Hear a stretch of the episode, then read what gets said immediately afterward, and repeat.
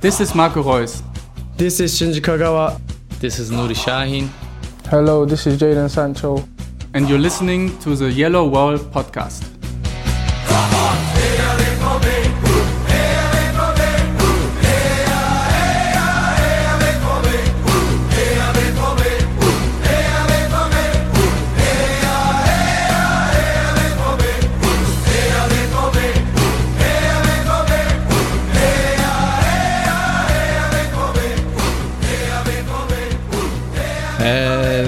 Welcome to episode 405 of the Yellow Pods. I'm your host Stefan Buczko, and today we will talk about Borussia Dortmund's start into 2022. And with that, Happy New Year to all our listeners. And of course, to you, Matthias Zug, who's here to join me to start yet another year of madness, insanity, chaos, and hopefully a couple of good moments, maybe some trophies. Matthias, how are you doing?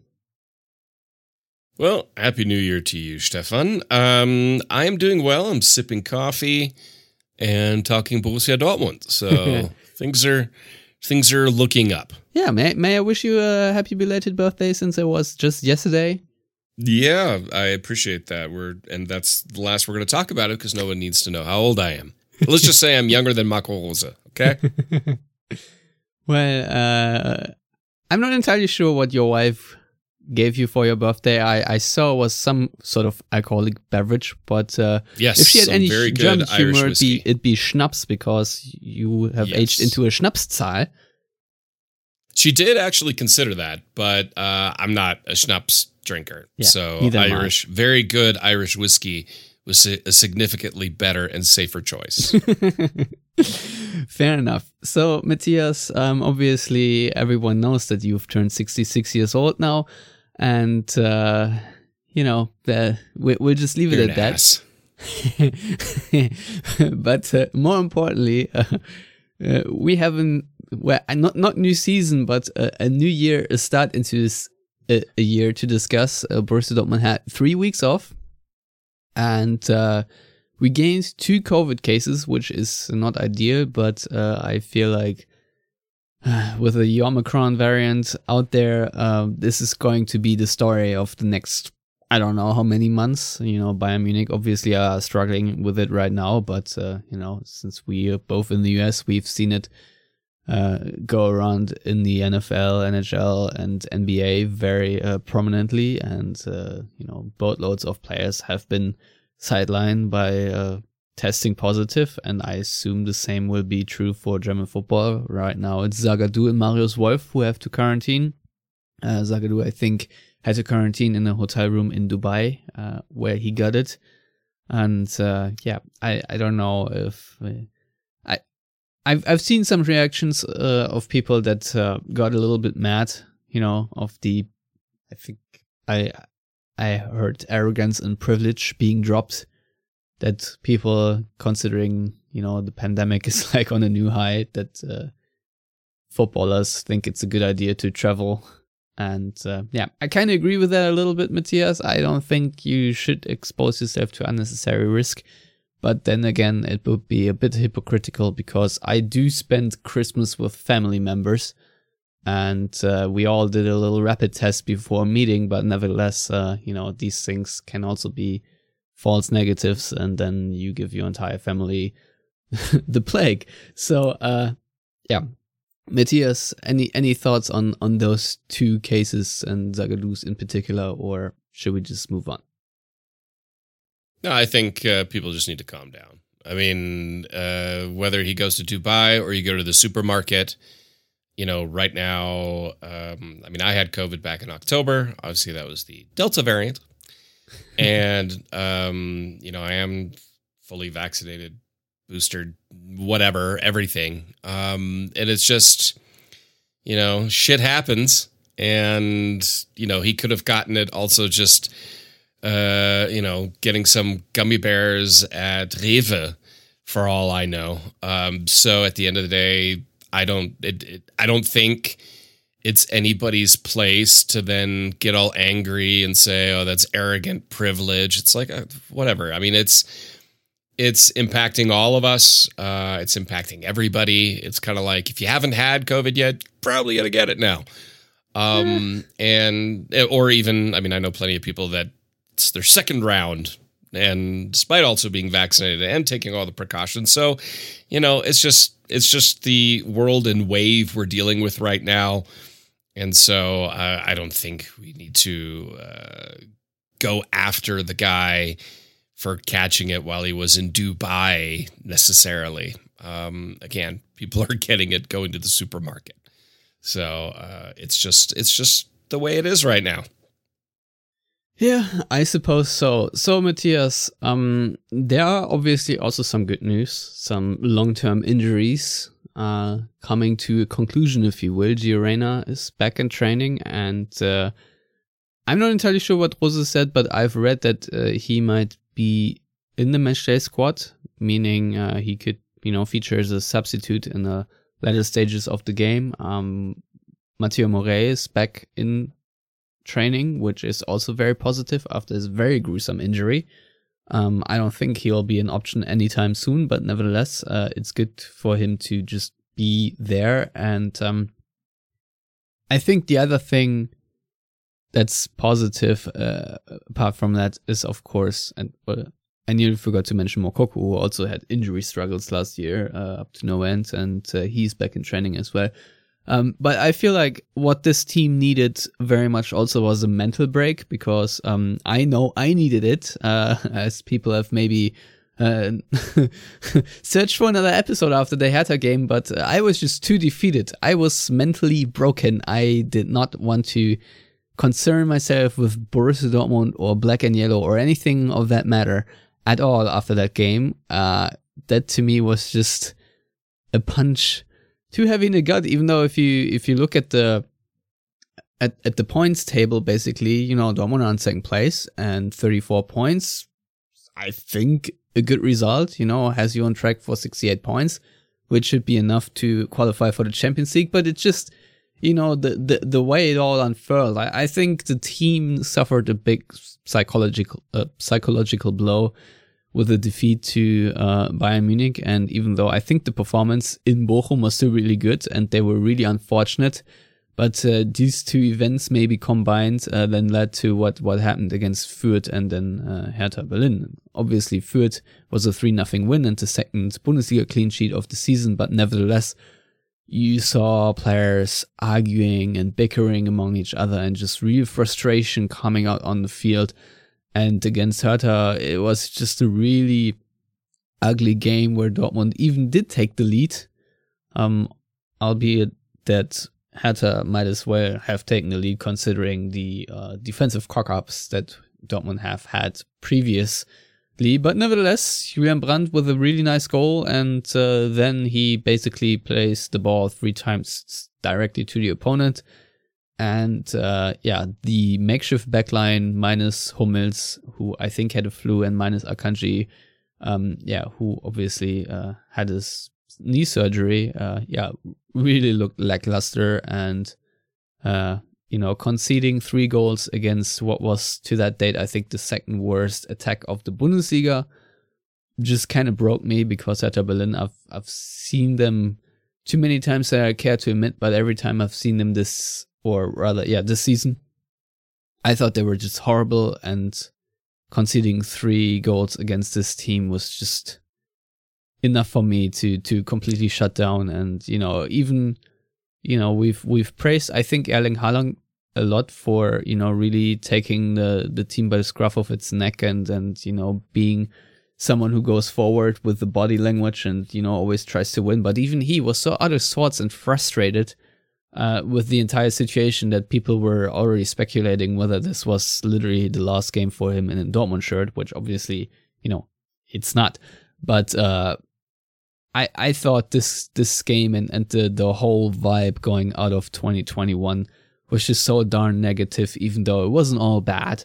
Um, but it, it just left you with a sour taste in your mouth. And obviously now the next game is against Eintracht Frankfurt, which even if you were full of momentum and everything is going the right way for you. Um, this is a very tough matchup because I think Dortmund haven't won in seven attempts uh, in Frankfurt, and Frankfurt I think have uh, been undefeated in 26 out of their last 27 home games. And uh, yeah, Frankfurt also probably the hottest team uh, leaving 2021. So, Matthias, um, where are Borussia Dortmund at going into 2022? What are your hopes and dreams for this year and uh, more immediate for this Saturday, which is the Bundesliga Topspiel?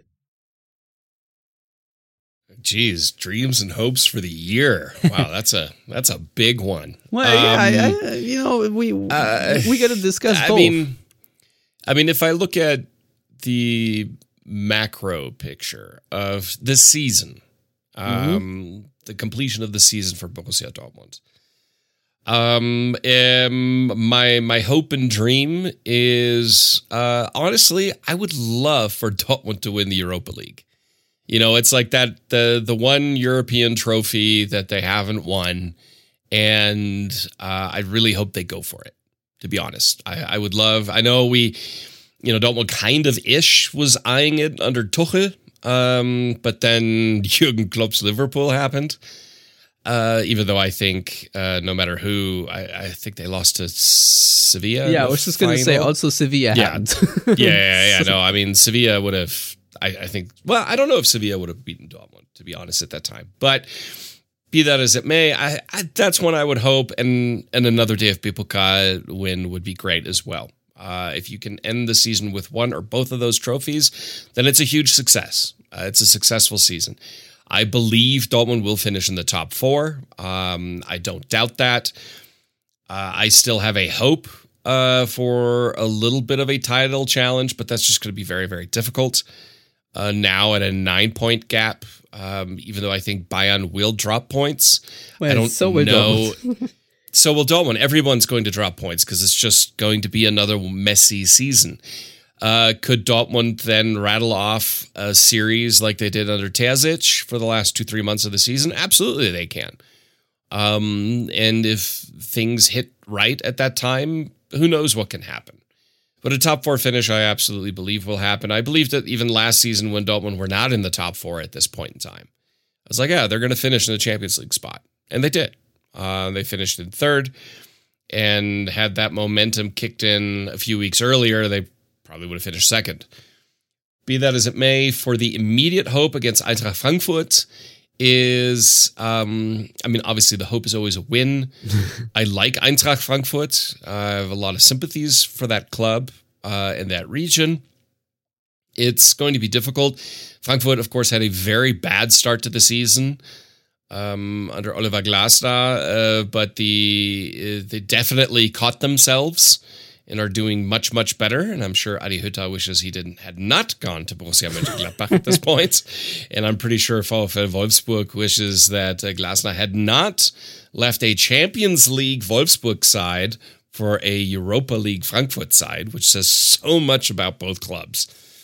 Um, so it's going to be difficult. Uh, Oliver Glasner at Wolfsburg gave Dortmund a hard time uh, previously, but Dortmund always somehow found a way because it's against Wolfsburg, and somehow Dortmund always find a way against Wolfsburg. Frankfurt, a little bit different beast. Um, I don't know what the rules are in Hessen right now in terms of fans in the stadium. Yes or no? Not any. the only uh, that's place right. Where there would be fans. That's right. That's right. Um, so that actually plays to Dortmund's favor in my opinion. Um, it's going to be difficult. I mean, the winter break came at a good time for Dortmund and honestly a bad time for Frankfurt because they had built up such a head of a momentum. To pick that up again after a three week break is always a little bit harder. To dust yourself off after a slump after a winter break is easier, in my opinion, um, just because you've got uh, some healthy legs coming back and the coaching team actually had time now excuse me had time now to sit down and analyze properly analyze without interruption without having to prepare for the next match for three weeks. And Marco Rose today in the press conference alluded to that fact that they had time finally. This was their biggest thing. They had time to sit down and really go over everything.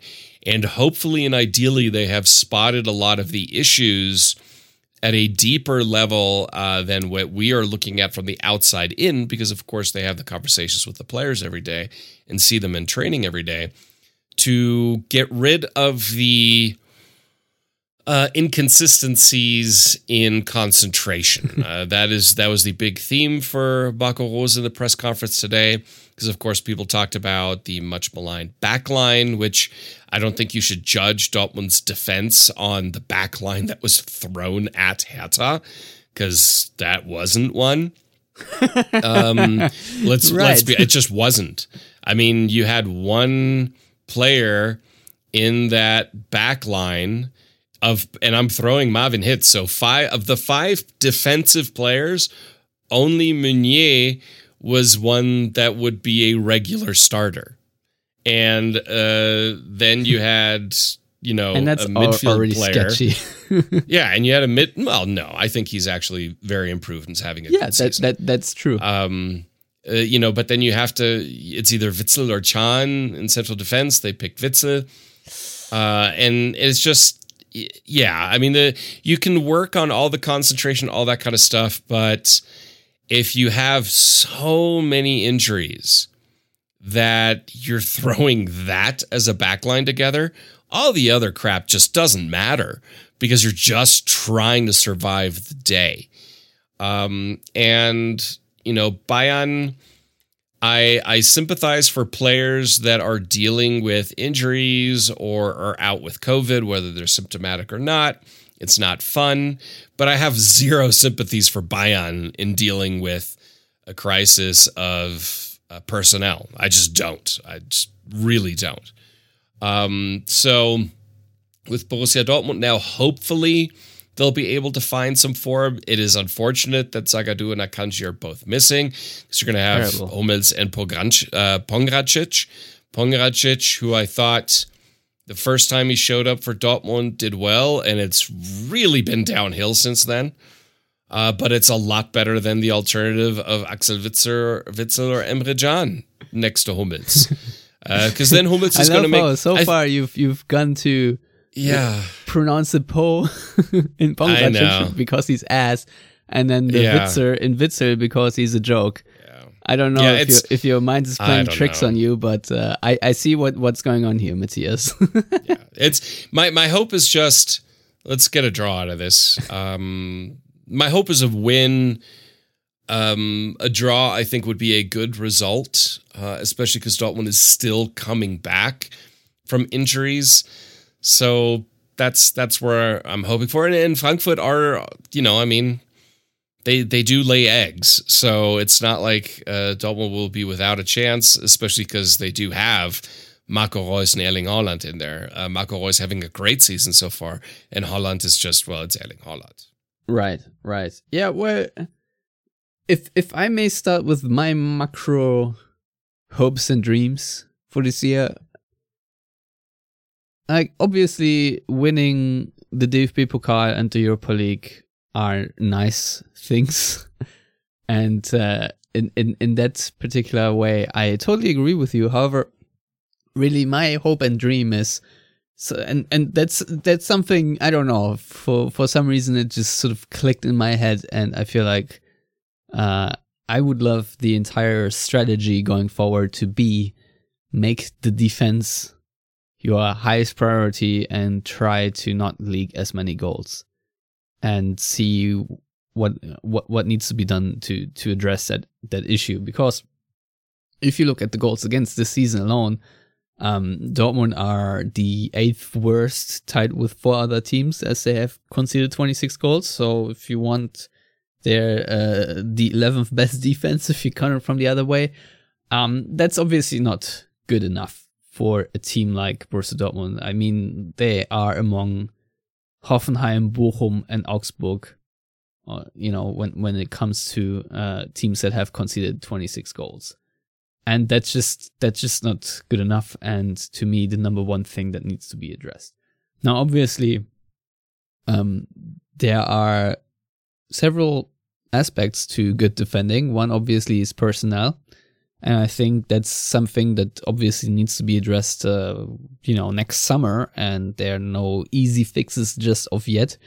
I mean, well, maybe uh, drop the name Nico Schlotterbeck at some point, but I do think that, uh, you know, you have to add a couple more defenders, but at the same time, I also think that uh, your defensive midfield also needs some upgrading. But all that being said, it's obviously more about the cohesion you have as an entire unit that really makes the difference, and uh, whether the entire team presses and knows when to press and how to press. Because Marco Rose said unequivocally today that he wants his team to press higher and more, uh, you know, with more intensity. So, you know, are obviously several routes to approach, you know, trying to defend better. One is to sit very deep, have deep blocks, and, uh, you know, apply a very low midfield press or even more just set traps and then be even more passive, as uh, we've seen under Lucien Favre, for example, for, for stretches. Um,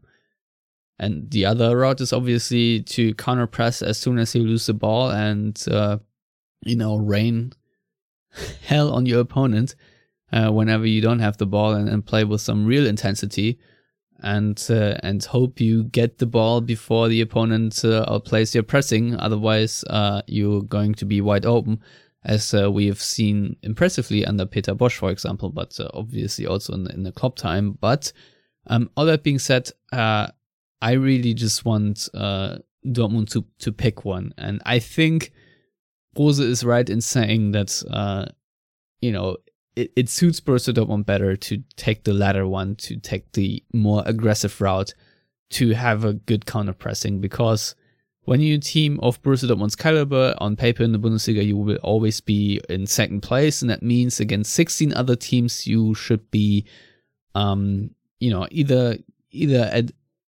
at one level or uh, the the better team. So that means you will have a lot of possession anyway, and in that regard, it just makes sense to to apply a good counter pressing because you would be uh, trying to win back possession high up the field. So I I think. Um, this is something that needs to be worked on, and I think Rose has said this is something he wants to work on. Now, the only question is if they still have success given the personnel they have, and obviously, uh, you know, all this the, the, the personal problems, you know, because I think if you want to apply a very aggressive style of play, you need some consistency um, of players. Obviously, uh, in the later stages, when you have achieved it with your best 11, you obviously want it to function on, on a level that uh, you can slot other players in and out and it still works the same way. But uh, Dortmund are far cry away from that. So um yeah, this is basically my number one issue. I want Dortmund to really cut down on goals conceding. I don't really care about their offensive swagger just now to be honest. Obviously, scoring goals is nice and sort of the point of the game and why we all watch. Um but if Dortmund can concede say 10 fewer goals a season or 20, that that's sort of my main thing I want to see change and where I want most of the, the, the you know brain trust to go in, if if that makes sense. And obviously, the other thing I want out of this season is actually not Dortmund related; it's Frankfurt related. Because if I look at the at the uh, table as of now, um, uh, it, it's nice to see Freiburg and Leverkusen there, but uh, Hoffenheim are also around. And uh, I think of all these teams, uh, Frankfurt actually has the best shot to qualify for the Champions League football and, and do something cool with it. And uh, also one of those teams or clubs um, that I want to establish themselves as a bit of a, I don't know, Champions League team, more of a regular since, you know, I've recently talked with a friend about it, you know, the, the old, uh, traditional clubs that, that were in the Champions League, so like Schalke or Bremen, etc. They are all in the second division now, or or Hamburg. So we need other traditional clubs, big clubs, to to fill that void. And so far, it's been Leipzig, Wolfsburg, and yeah, sometimes even Hoffenheim who have qualified in the top four, and it's just not to my liking. And you know, I can also do very much without Leverkusen if I'm perfectly honest. So if we get teams like say Frankfurt or Cologne or whatnot to to fill that void. That would be very cool. And um, you know, to to make it back to Saturday's game, I actually wrote down some notes as I watched uh, the Frankfurt games uh, at the end of last year. it's it's a bit like uh, finding a fiver in, in your winter jacket once you get it out of the closet again. And uh, what I wrote down in very very general terms is they press collectively, they create compactness, they help each other out, they play hard 1 3 11, they play physical, they read the game well in order to avoid unnecessary risk, and they are cheeky with attempts from range. So these are just a couple of general observations I had about Frankfurt, and uh, I feel like a lot of things I've just listed there are things that are missing from from Dortmund so far this season. So um, Matthias, obviously, I think they will be without Lindström because of COVID, um, but Frankfurt are a team that have found uh, their swagger nevertheless once they had this very lucky win away to Greuther Fürth and more on that on a second. But um, what kind of game do you expect um, if Frankfurt can indeed conserve the form they showed toward the end of the year? Well, I think the theme's going to be intensity. Um, counterattacks, um, defensive solidity, toughness, robustness. I'm not going to say dirtiness, but robustness. Uh, Glasner's Wolfsburg was the same way they didn't shy away from a crunching tackle. Um, and, uh, you know, that's Dortmund aren't a, aren't a physical team. Uh, that is one way to counteract Dortmund is to be physical. and with Dortmund not having a Thomas Delaney as an example, uh, that's just one less that type of player. Whereas I see players like Guerreiro. I think Guerreiro was a very soft player, personally. Um, he uh, both physically and mentally, I think he's softer. Whereas an Emre Can, Dahoud, Meunier, Reus, uh, also Haaland, they're not soft players. I think Torgan Hazard is a softer player. He's a good presser, uh, but he's not a physical player. Uh, Julian Brandt is not a physical player. Gio Reyna is not a physical player. So that's where the Bellinghams, the Johns, the Dahouds, Reus, and so on, they come in and they need to do the job because, again, uh, the other ones simply won't. It's not in their DNA. They're not going to do it. Now, the one area that Dortmund just need to uh, make sure that they're tight on is Dortmund's right side because that is Frankfurt's left side. and anybody who watches five minutes of Eintracht Frankfurt knows – that a lot, I mean, a lot of their danger comes in the form of one player on the left side by the name of Filip Kostic, uh, who has haunted Dortmund in the past when he played for Hamburg as well. So I'm glad he's not on Dortmund's left side because I think he would just he would wreck Guerreiro. He would absolutely wreck him. I have a little bit more hope for Thomas Meunier because Meunier actually can play defensively, can be a little bit more robust. It can break down a little bit. Obviously, he's not a playmaker. He's not to that level. Um, but Kostic does leave space behind him, which is an area to exploit. But in an attacking sense, so much of Frankfurt's momentum comes through Filip Kostic. I mean, it is the name that gets said, I feel, just over and over and over again uh, for Eintracht Frankfurt. And so, uh, them not having Lindström, who really has come on strong towards the end of the Hinrunde, I think that that does hurt Frankfurt and, and helps Dortmund a little bit. If they can, if they can shut down or at least contain Filip Kostic, um, I think that will be a key battle, a key area for Dortmund uh, to kind of figure things out. How they set up, that's the I mean, that's again the danger if they're going to go with a 4-4-2 diamond. They're then then Meunier is one on one with Kostic virtually the entire match. If yeah. they shift to a 4-2-3-1 or a 4-3-3 and they play a little bit wider and you double up on the wingbacks, then I think Dortmund can have a very good day. Yeah, I, I think Dortmund needs to solve the Kostic problem collectively because that is the only way. You have to treat it like – peak Dortmund dealt with Arjen Robben, where you not have just Schmelzer deal with him, but you have Großkreuz there too, basically, is what I'm trying to say. And, you know, Frankfurt do have some personal woes. I mean, Da Costa is out too, so um, that I think is going to be a bit of a problem.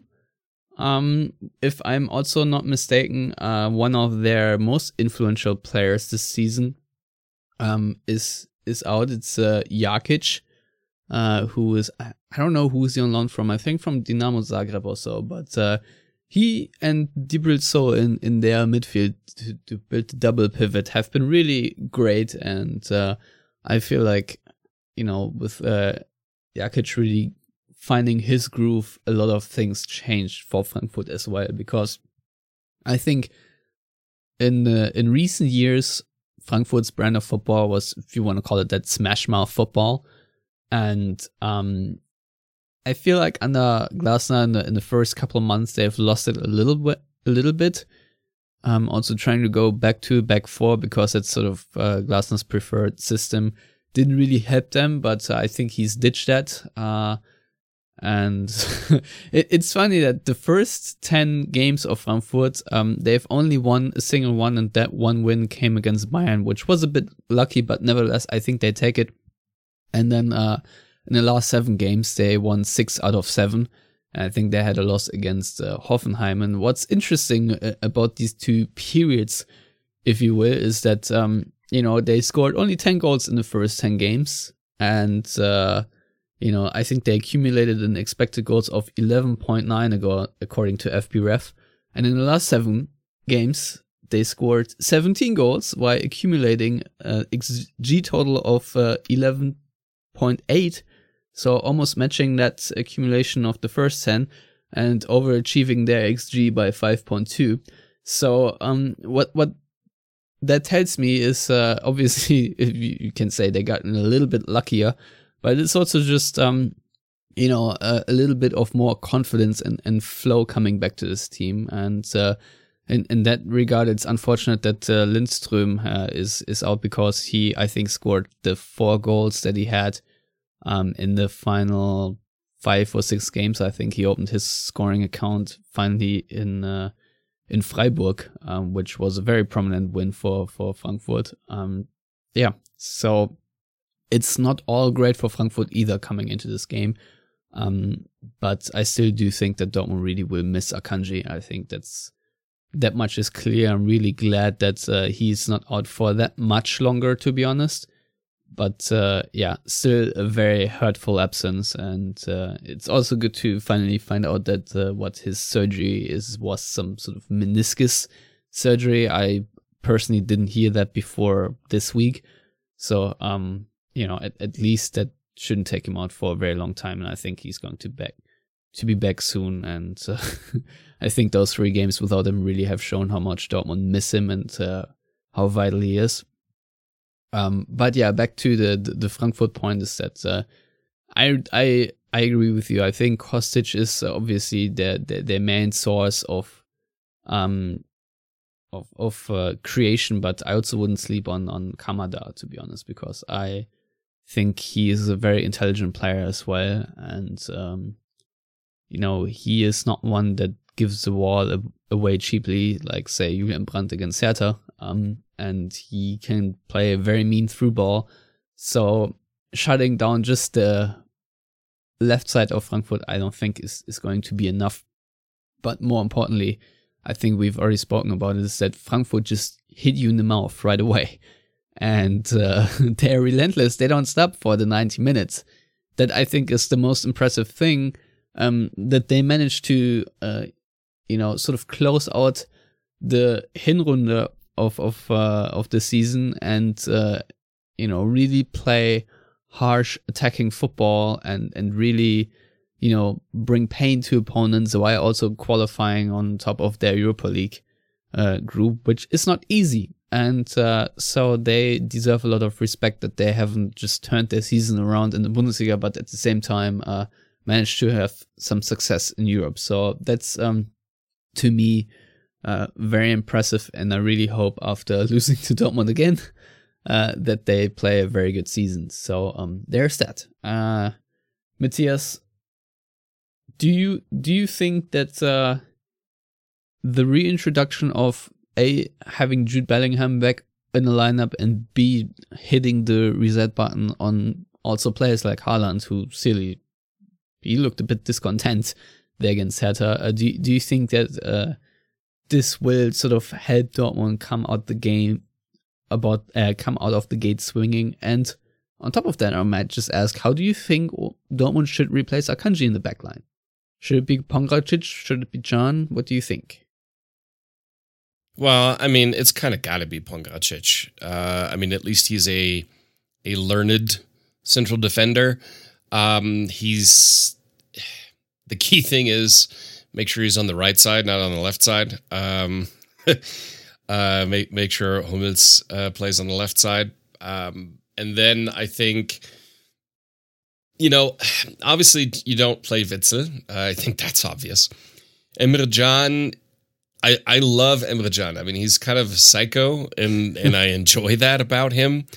But that's not exactly what you want from a central defender. I think Pongracic would be uh, is the better option. Really, is the only option in my opinion. Um, being next to Hummels, he won't be asked to really be the fulcrum of build-up play. Um, what will aid Hummels on his side is the fact that you'll have Guerrero there, uh, which obviously is a huge part of build-up play for Dortmund. And then with Pongracic also being faster than Hummels on the Kostic side, I think would be beneficial. Uh, obviously, if he struggles, then then you make the change, um, and it's Can or nobody.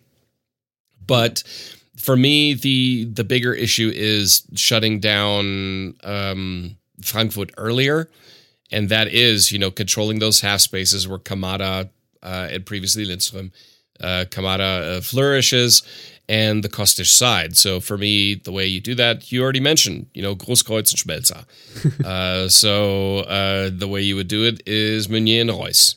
I think if you put Hazard or Donyell Malen on that side, Meunier may as well be playing alone. Hazard a little bit less, but Donyell Malen definitely. And so you'd be doing no favors. Uh, that does naturally create an overload on the other side for Frankfurt to look at.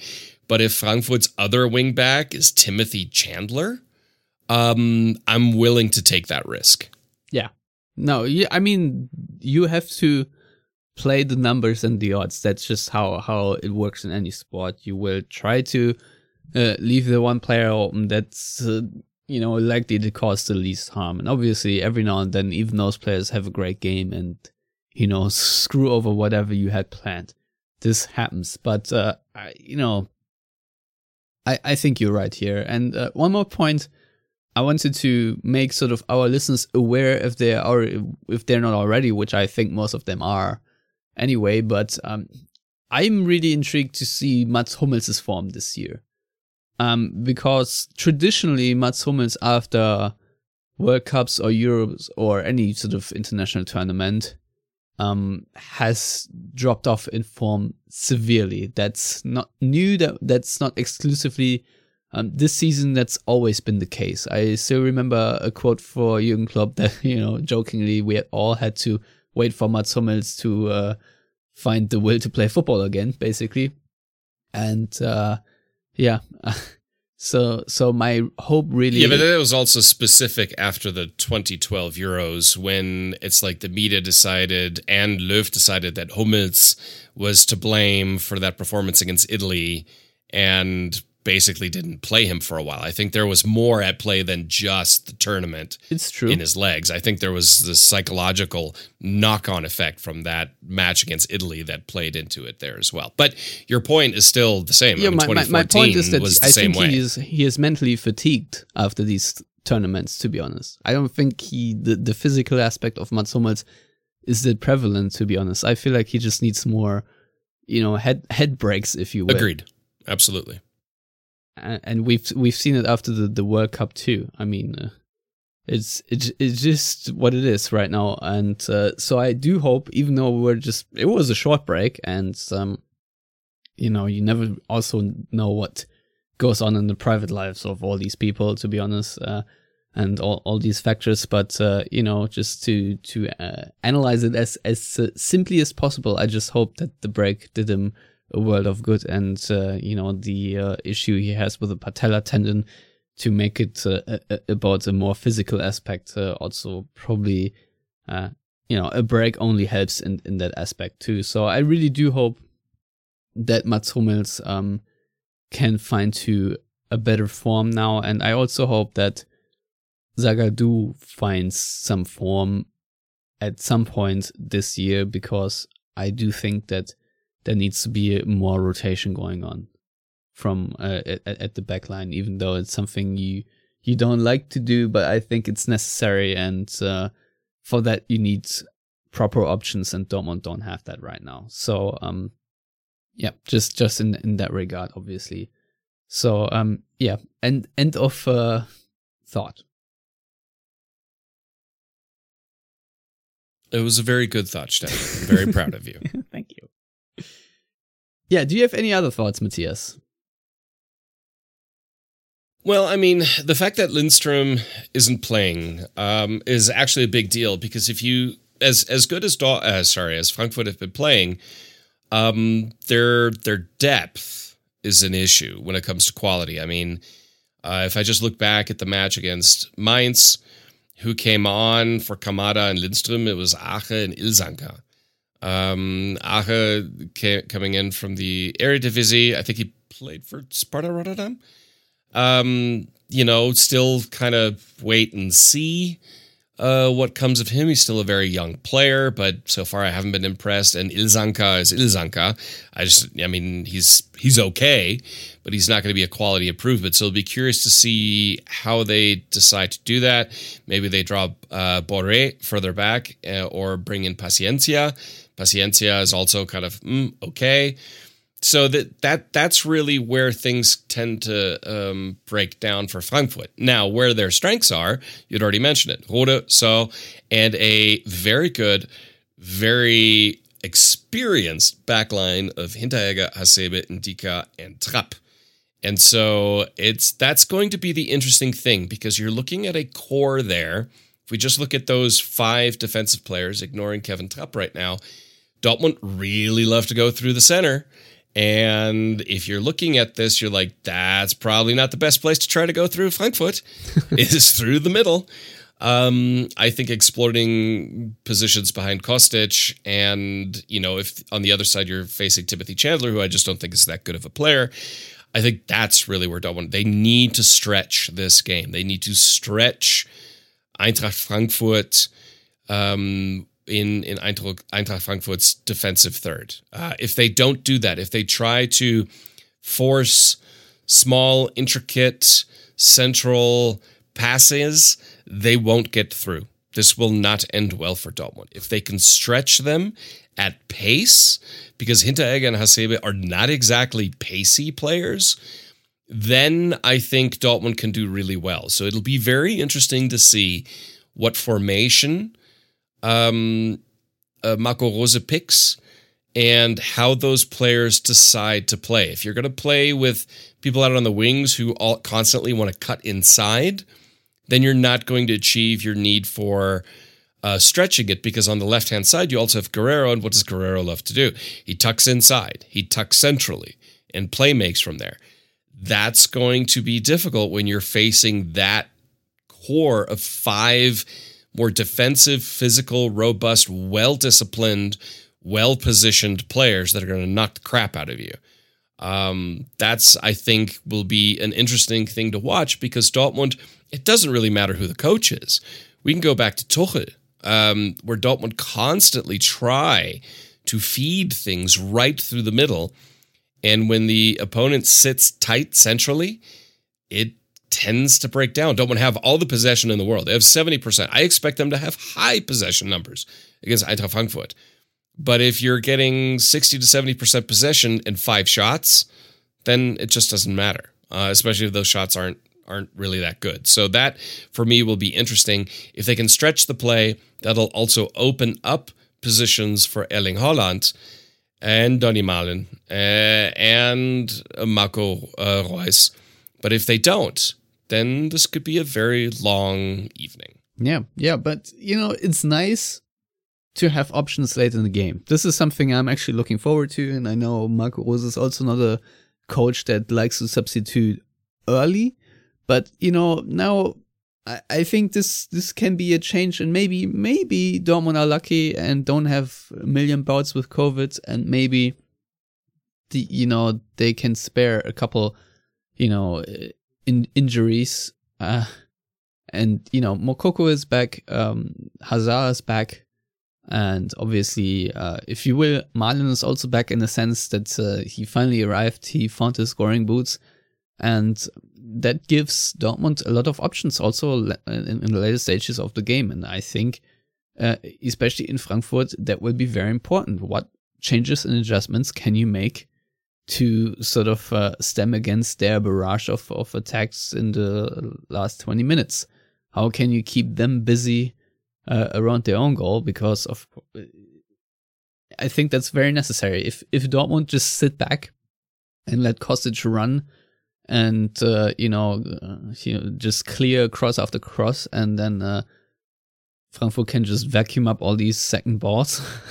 it's not going to be pretty. Dortmund are not that kind of team that can, uh, uh, you know, d- defend and, and sustain that sort of pressure for a long time. So I just do really hope um, that they manage to to push Frankfurt back, even though that means they're susceptible to counterattacks. I still have that scenario. Uh, I, I prefer that scenario over the other one I just described. So yeah, in in that regard, I just really do hope that Dortmund add a, a bit of uh, pizzazz late in the game. Now, obviously, you have no idea what kind of form and shape Moukoko is going to be in. Uh, same cons for Reyna and uh, you know, but what we have to find out, we have to play these players and, and give them minutes and give them the chance to to find back uh, to their form. And uh, I just uh, pray that it goes well, basically. Um, but at the same time, I'm also just excited to see all these players back and, and really hope that, uh, especially for Moukoko, that uh, 2022 will be more of his year than 2021 especially the, the latter part. And for Gio Reyna, I think it counts the same. Uh, I think the expectation on Gio Reyna was really high, especially with the exit of Jadon Sancho, and uh, he didn't quite last very long. I think un- until the first international break, and uh, you know the early glimpses this season of him obviously have been positive because he's a good player, and uh, you know sometimes I feel like uh, he has been forgotten a bit that he is also out. Uh, when uh, people sort of count through the numerous injuries that Dortmund sustained throughout the season, I, I think if he had been fit and healthy, Dortmund's attack would have had a much better flow and structure to it. Uh, so I do hope that now Rose can mold him into a, a much better player than uh, he was at the beginning of 2021. And uh, yeah, it's a lot to ask because he's still relatively young and he just came off a very long injury. And you have to be super careful because it was a muscular injury as well. Um, but uh, nevertheless, I think Gio Reyna uh, should and must have a really good year now. And uh, yeah, that's that's all I have to say about this. But uh yeah, the the attacking options are there again. That's very good. And uh, the fact that Dahoud is is healthy again, that you have Can, you can play midfield, you have Dahoud who can play midfield, uh, Brandt, uh, in general has has an upswing in form unless he completely loses his focus. Um, I, I think Dortmund right now are set up pretty well on you know minus the Akanji injury and uh, not having Zagadou is obviously also not ideal and uh, Marius Wolf you know could have been the curse of the X if you will. So um, these are a couple of downers, but you know I assume and maybe I'm completely wrong that. Uh, Erling Haaland will be a complete beast again after uh, falling off a little. And I also think that Marco Reus's really good form will continue. So in, in that vein, I'm not completely pessimistic about Saturday's game, but um, it, it, it's going to be very difficult to win in Frankfurt. And if Dortmund pull it off, I'm going to be very happy because that A completely kills the uh, the the sour taste in my mouth I had from the Hertha game, and it just uh, is promising for uh, this year. I feel like uh, if Dortmund show a similar face they showed uh, in against Fürth and in Berlin, um, you know, I'm just going to be even more grumpy, and that's not what we want, do we? So, Matthias, um, I think it's time for scoreline predictions, and uh, since I've, uh, you know, talked myself into some optimism here, I'm just going to go first. And I'm going to say that Dortmund are going to win this three to one. What is your prediction? Well, I have also talked myself into optimism. um, we never learned, no, I mean, we? no, no, never, never. Um, yeah, you know, my gut is saying like a two-all draw, to be honest. But you know, the more we talk about it, the more you go into details of analysis. I'm going to be hopeful and say we're going to start 2022 off in a positive vein, and Dortmund will win this two to one with an Erling Haaland brace. Yeah, yeah. I mean, when he scores, he rarely, rarely scores only once, right?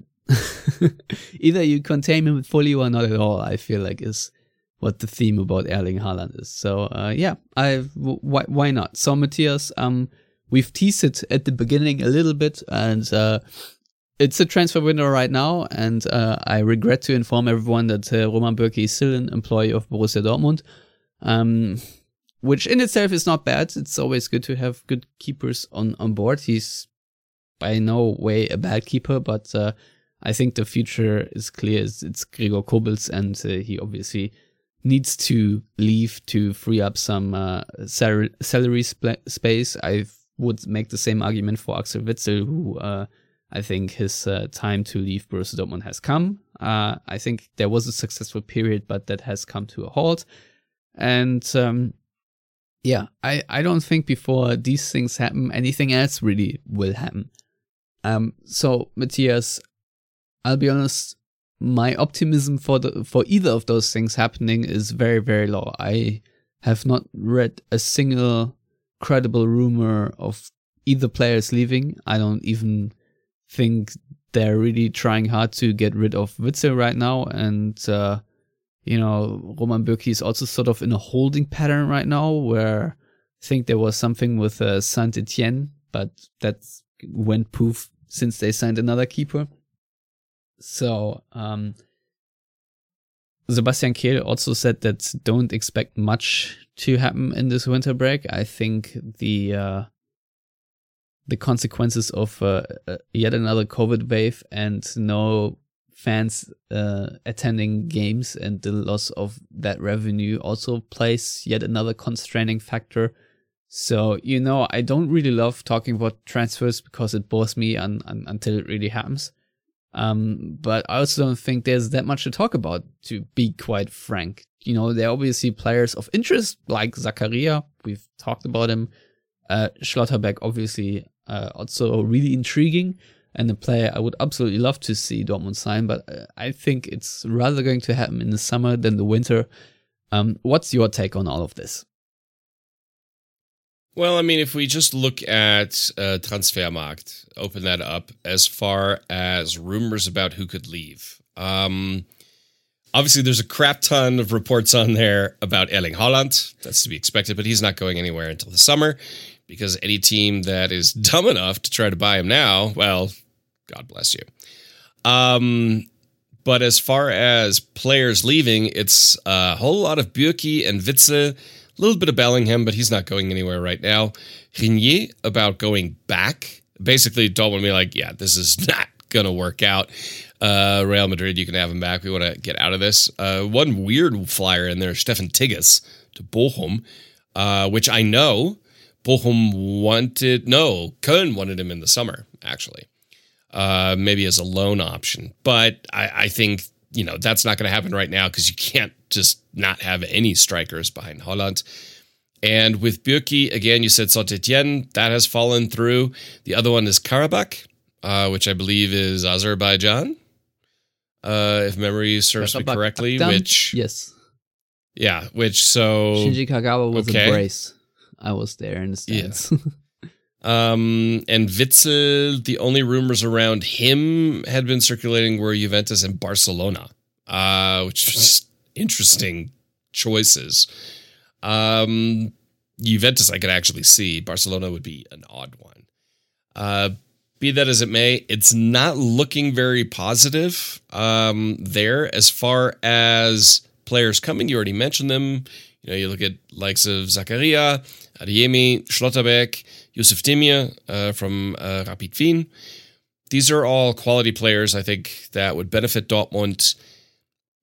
I don't. The only one of those that I can honestly see in the winter would be Dennis Zakaria because he has said he's leaving Gladbach. He's not going to renew his contract. Max Eberl has confirmed that. Neither is Ginter, So- by the way. Interesting. Neither is Gint. Neither is Ginter, uh, who is being linked with. I forget who right now. No, No, I, I, want to say seen he was. it though. I've asked Lars in private what he would make of this transfer, and basically just said, "Fuck no." No, no, I think he actually got linked with Juventus, Yeah, uh, which sense. that actually could work for both. Um, as far as uh, Zakaria, this, uh, selling him now in the winter is the only chance Gladbach have to get any cash out of him. Uh, Gladbach are not going to qualify for Europe. I think we can we can assume that safely. So cashing in on him right now would make sense for Gladbach, who have a lost season. But it comes down to wage budgets. And I know, you know, I see this kind of shit on Twitter all the time. We're like, whoa, but Dortmund sold Sancho for so much money. Uh, they should just buy more players. Uh, Dortmund lack ambition because they don't spend, spend, spend. This isn't the fucking Premier League, okay? Um, and the fact that Dortmund are losing so much match day revenue due to COVID, that's 20, 30, 40 million euros a season that they are losing right there. And that's not selling or buying players. That's just fans not attending. Um, is huge for Dortmund uh, because that's not just ticket sales. That's concession stands and merchandise on match days. Um, Steph and I have both been to Dortmund games. The fan shop is packed, and that all of that goes away. And that's not two million.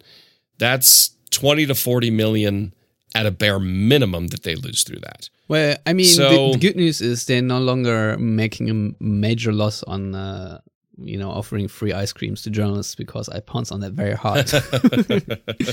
yes, I've I've also had some free ice cream there before, and it's very yummy, and so did my son.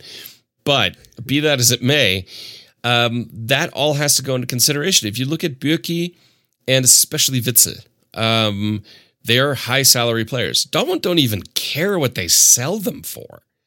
I mean, they'd probably let them go for pennies.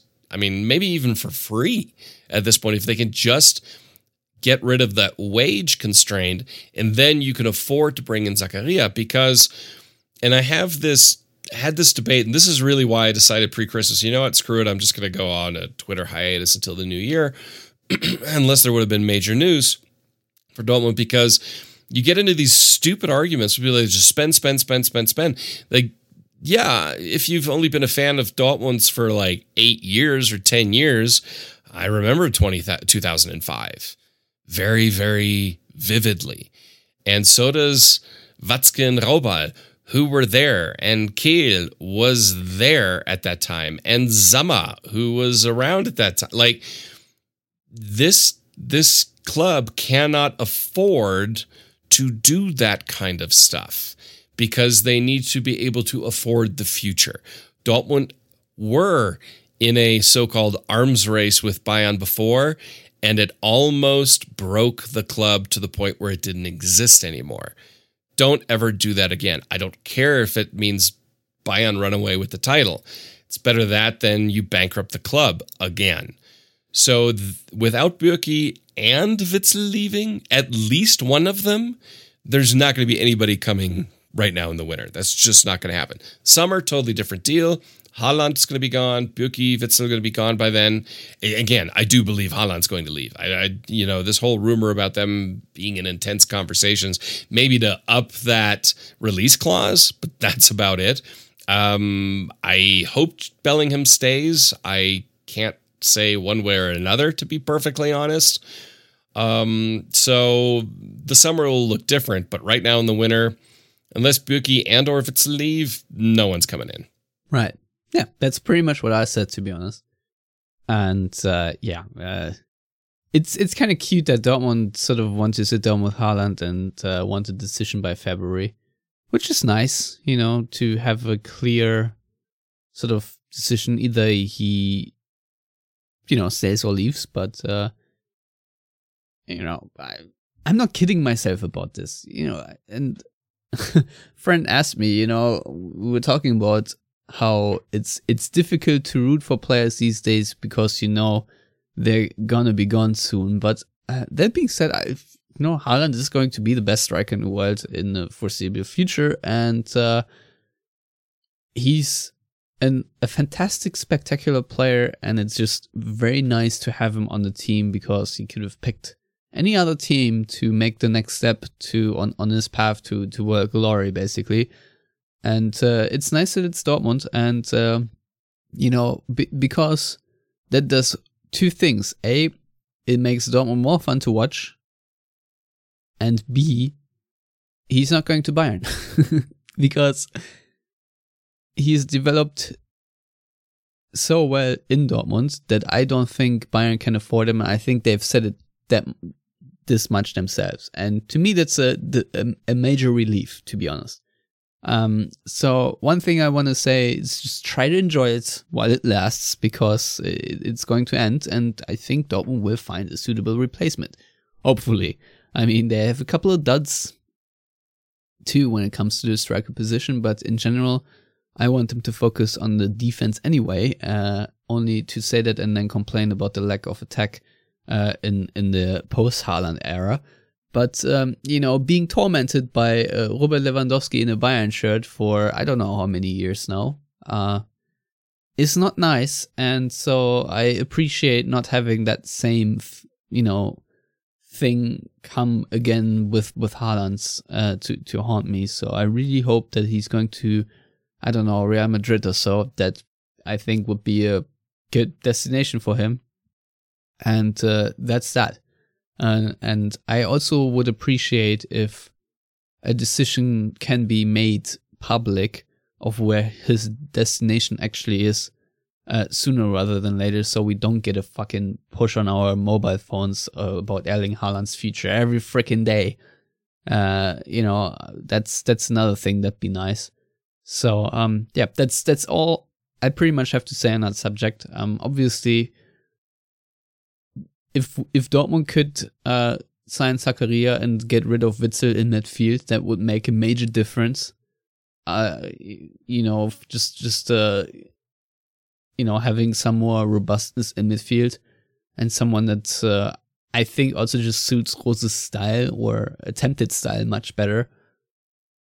You know, just uh, that that would be a major boost. But right now, I don't really see it happen, and um, it's going to be it's going to be obviously difficult to, to make it happen because getting rid of Axel Witsel in, in this economy is going to be hard as well.